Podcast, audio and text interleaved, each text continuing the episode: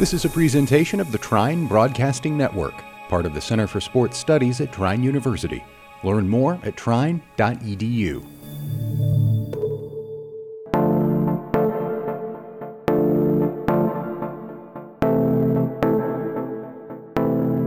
Welcome to the Center for Sports Studies podcast. My name is Brandon Podgorski, professor of sport management at Trine University, and I want to welcome you to this week's podcast.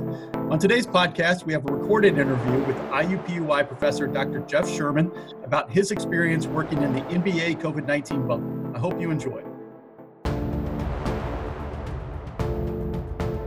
Dr. Sherman, welcome to the show. Thanks for having me on, Brandon. Well, it's my pleasure. And I definitely wanted to have you on after looking on LinkedIn and your experiences in the NBA bubble. But before we get to your experience with the uh, with the Pacers, you've actually been in Indianapolis. You're there at IUPUI, and you've been in Indy for quite a while. You've worked with a number of pro teams. And were you also an SID before you got into stat work with the Pacers?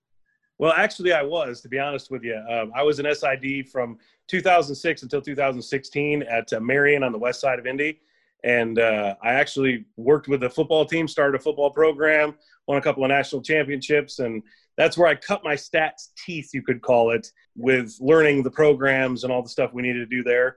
But I also learned web development, all that kind of stuff. So was that what you went to school for? Because I was looking at your your background. You were actually the second St. Bonaventure grad we've had here on the podcast. So was that what you went to school for? how did you develop that skill set?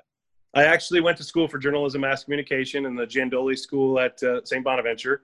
Um, then I did my master's in sport management at IU Bloomington, mm-hmm. and got a unique opportunity in 2002 to become one of the first cohort of the PhD at sport management at IU Bloomington.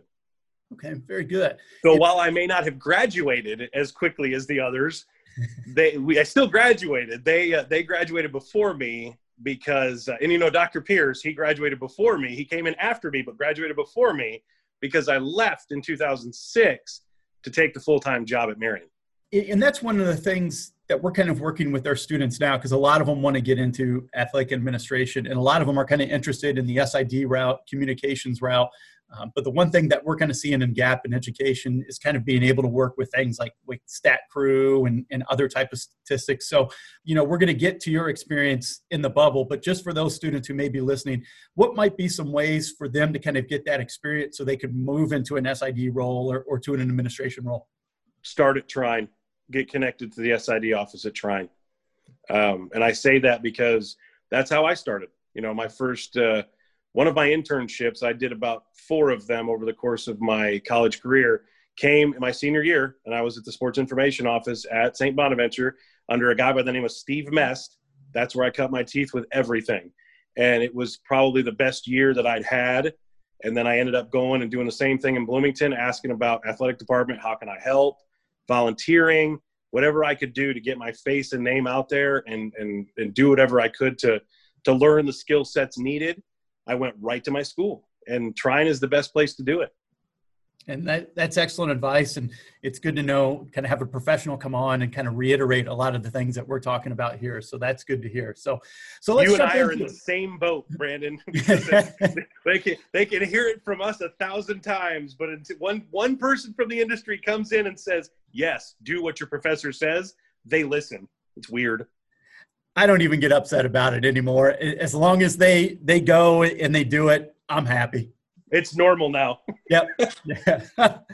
um, so let's jump into it. How did this opportunity to to work down in Orlando in the bubble come about? Well, the irony was is that I never anticipated having the opportunity. Um, about mid June, I think it was, I got an email, random email that said uh, we're doing the NBA restart. You know, the official term for it was the NBA restart, and so I got this email that said, you know, we're surveying stat crews from all over the, the league. What could you commit to if possible? Can you commit to anything? Uh, and, and, then there were options. There was four to eight weeks, there was eight to 12 weeks, and there was 12 to 14 weeks. And I talked to my wife a little bit and I said, well, what do I do? And she said, just throw them all in there and see what happens. So I committed to all of them, said I can be there the full term.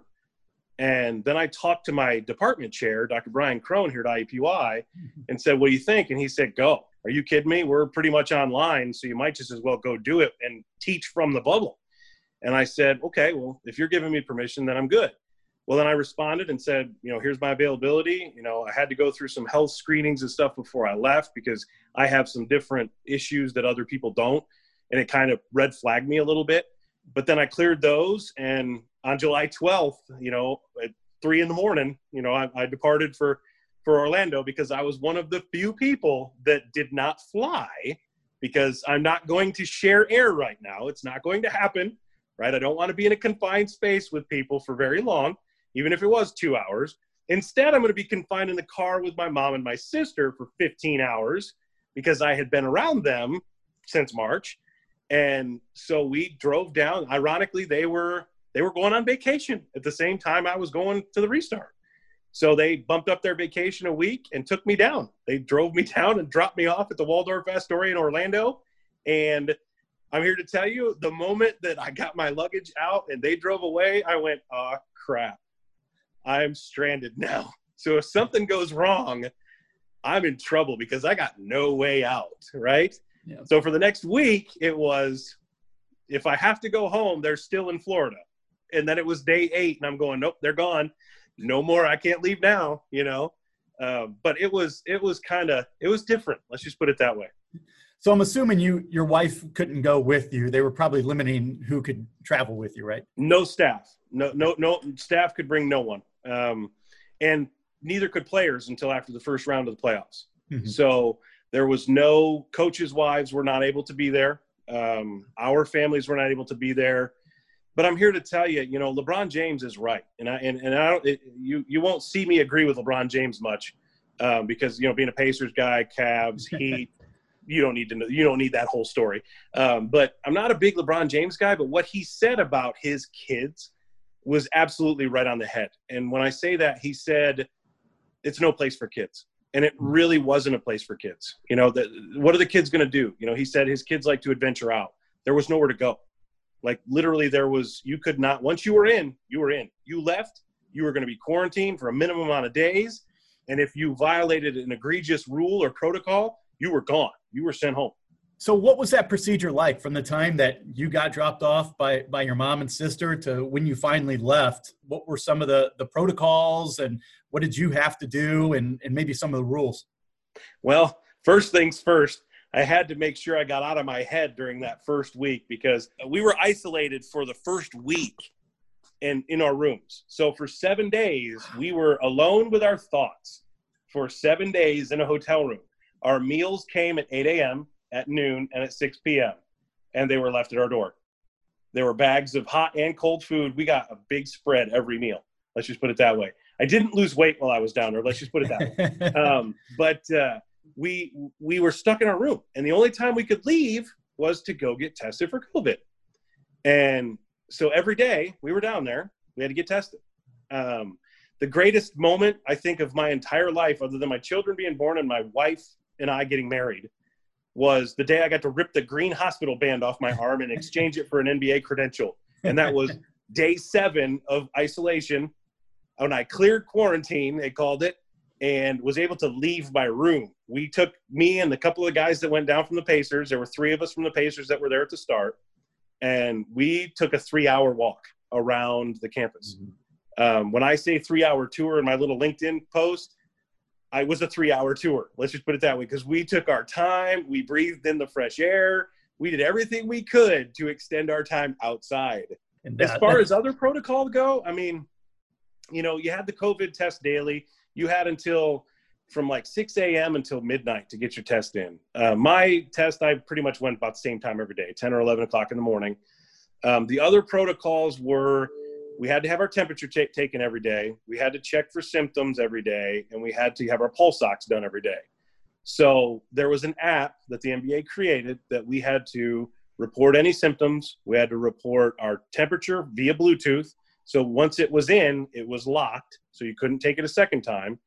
Um, and then the pulse ox that was also Bluetooth, and that was enabled inside the app. And then if we cleared it, we get a green a green flag. If our COVID test came back negative, we'd get a green flag, and we'd be able to proceed with our day. That was I was going to lead to my next question, but now I don't even think I have to ask it because I was going to ask how strict were the protocols. It seems like they're pretty darn strict.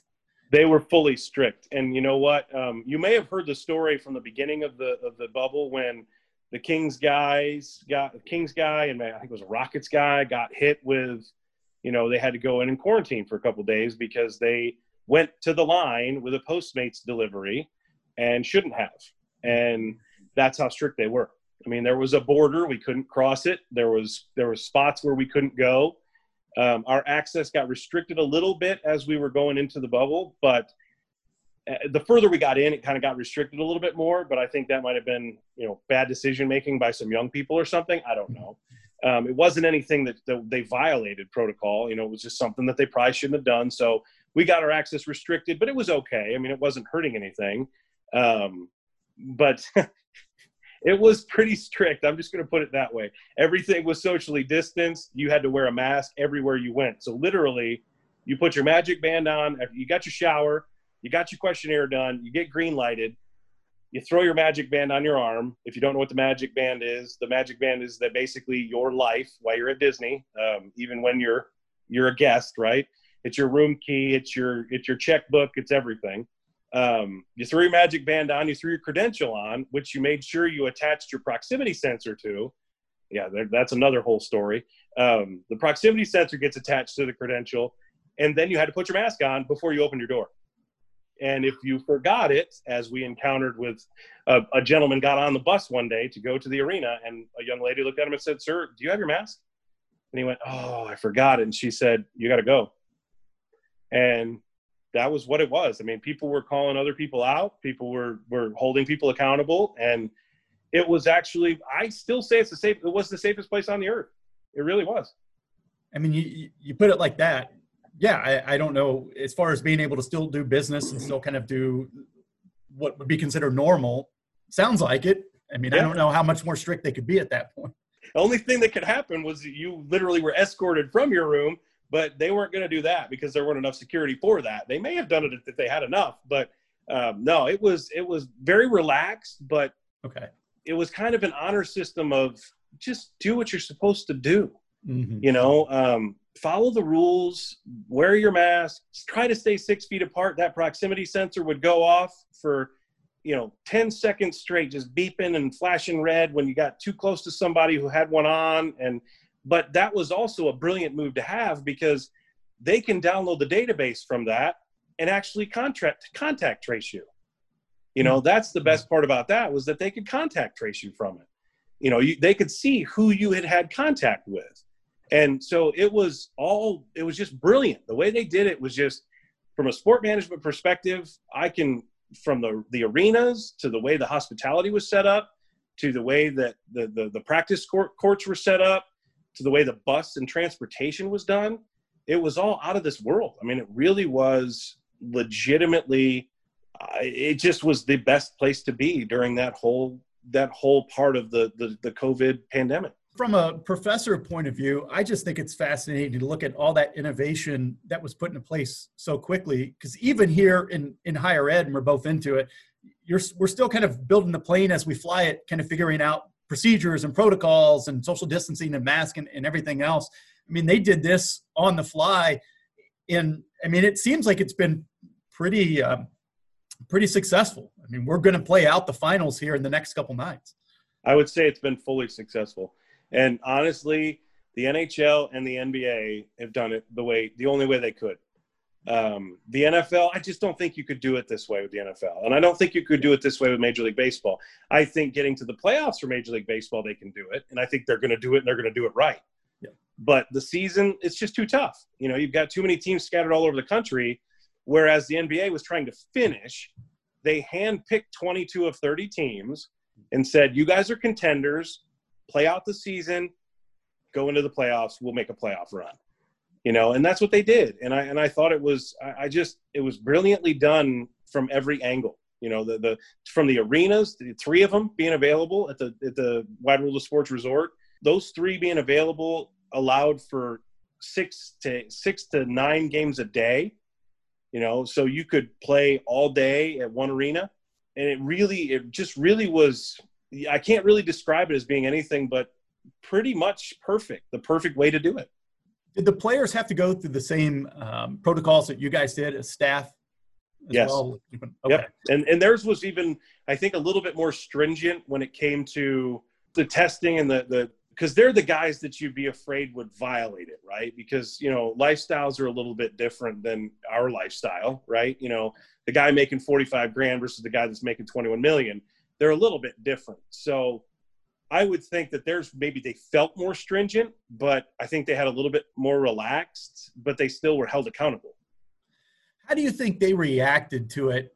I mean, was it did they hate the experience? Was it something they did out of obligation? Or did they finally come around like, you know, if we want to end this season, we want to play, we're just going to, this is going to be something we just have to do? From my understanding, Brandon, uh, I talked to one of our one of the Pacers PR people. We had dinner together one night, and she had described it as being, you know, the Dallas Mavericks are there having fun. You know, they they they were being a team. They were having a good time. Some of the guys, you know, early on that first week when you saw J.R. Smith post about the food, right. you know, and, and the accommodations not being five star, and you, you know what, man, you're getting everything paid for. You're getting paid you're being paid to play basketball, that kind of thing. And I didn't, I don't want to criticize anyone, but you know, in reality, the stuff that we were given, we were given the world, and they were given the world. And I think you know, Paul George really, obviously, my respect for Paul George is somewhat low based upon a personal experience. You know, being the fact that he said he was going to stay in Indy and then wanted to bolt, but um, you know, he kind of said it right. And when I say that, what I mean is I can see how a player could get into a dark place you know it's it's hard to to be without your family. It's hard to be without you know it, it gets lonely. It really did. And some of us responded certain ways some of us didn't. And i think some of the players really took advantage of the opportunity.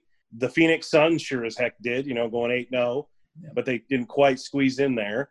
Portland did well you know uh, uh, but i didn't see an overwhelming hatred for being there. More than anything i think I didn't have much contact with players, but I didn't also didn't really see anybody saying I don't want to be here. You know, a couple of people did, but I think a couple of people maybe they fell into a bad place like Paul George did. You know, um, but overall, it was, it just was. I think that it was the best they were going to get to try to finish the season. So, in in your professional opinion, and this may be a little unfair, and, and that's okay. You can push back on me, but do you think we're going to see fans in the stands in 2021? Well, we're already seeing them. Yeah. You know, the NFL's already doing it. You know, the Colts have raised their uh, their capacity for Game Three to 12 5. The Florida governor just said, you know, all stadiums can be at full capacity.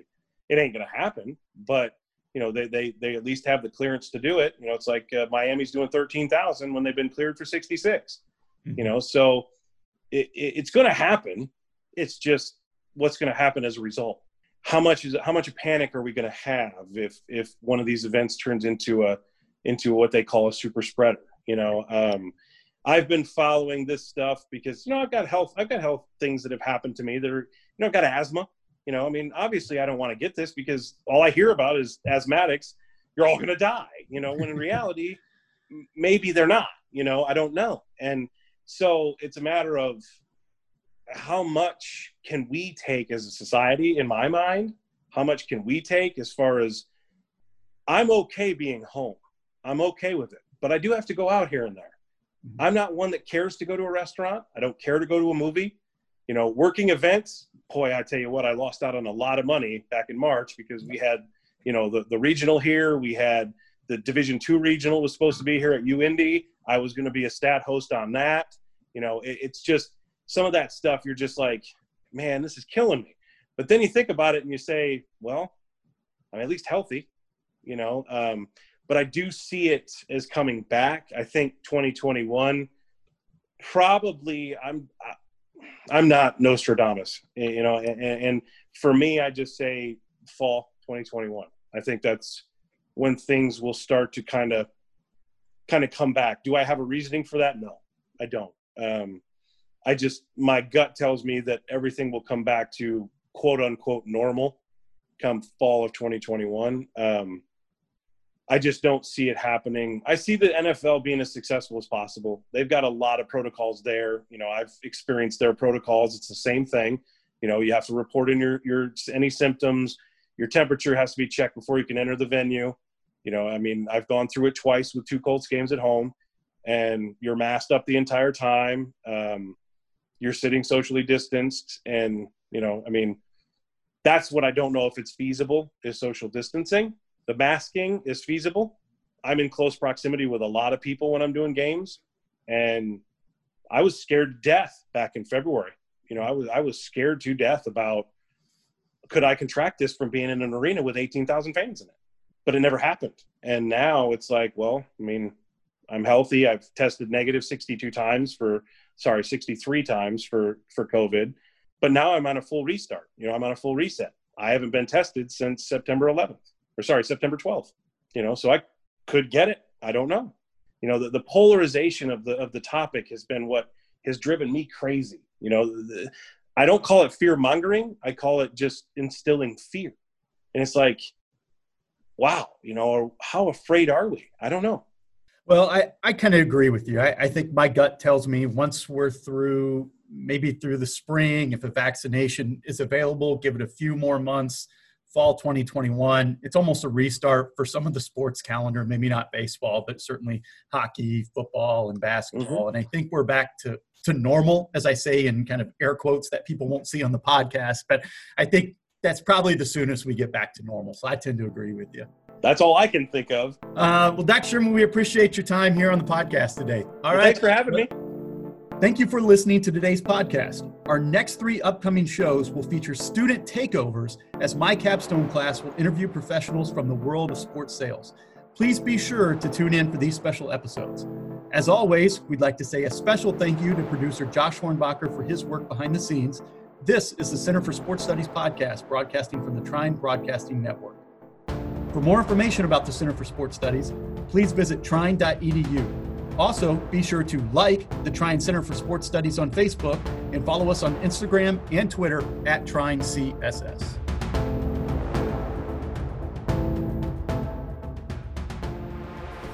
Thanks for listening to this presentation of the Trine Broadcasting Network, part of the Center for Sports Studies at Trine University. Learn more at trine.edu.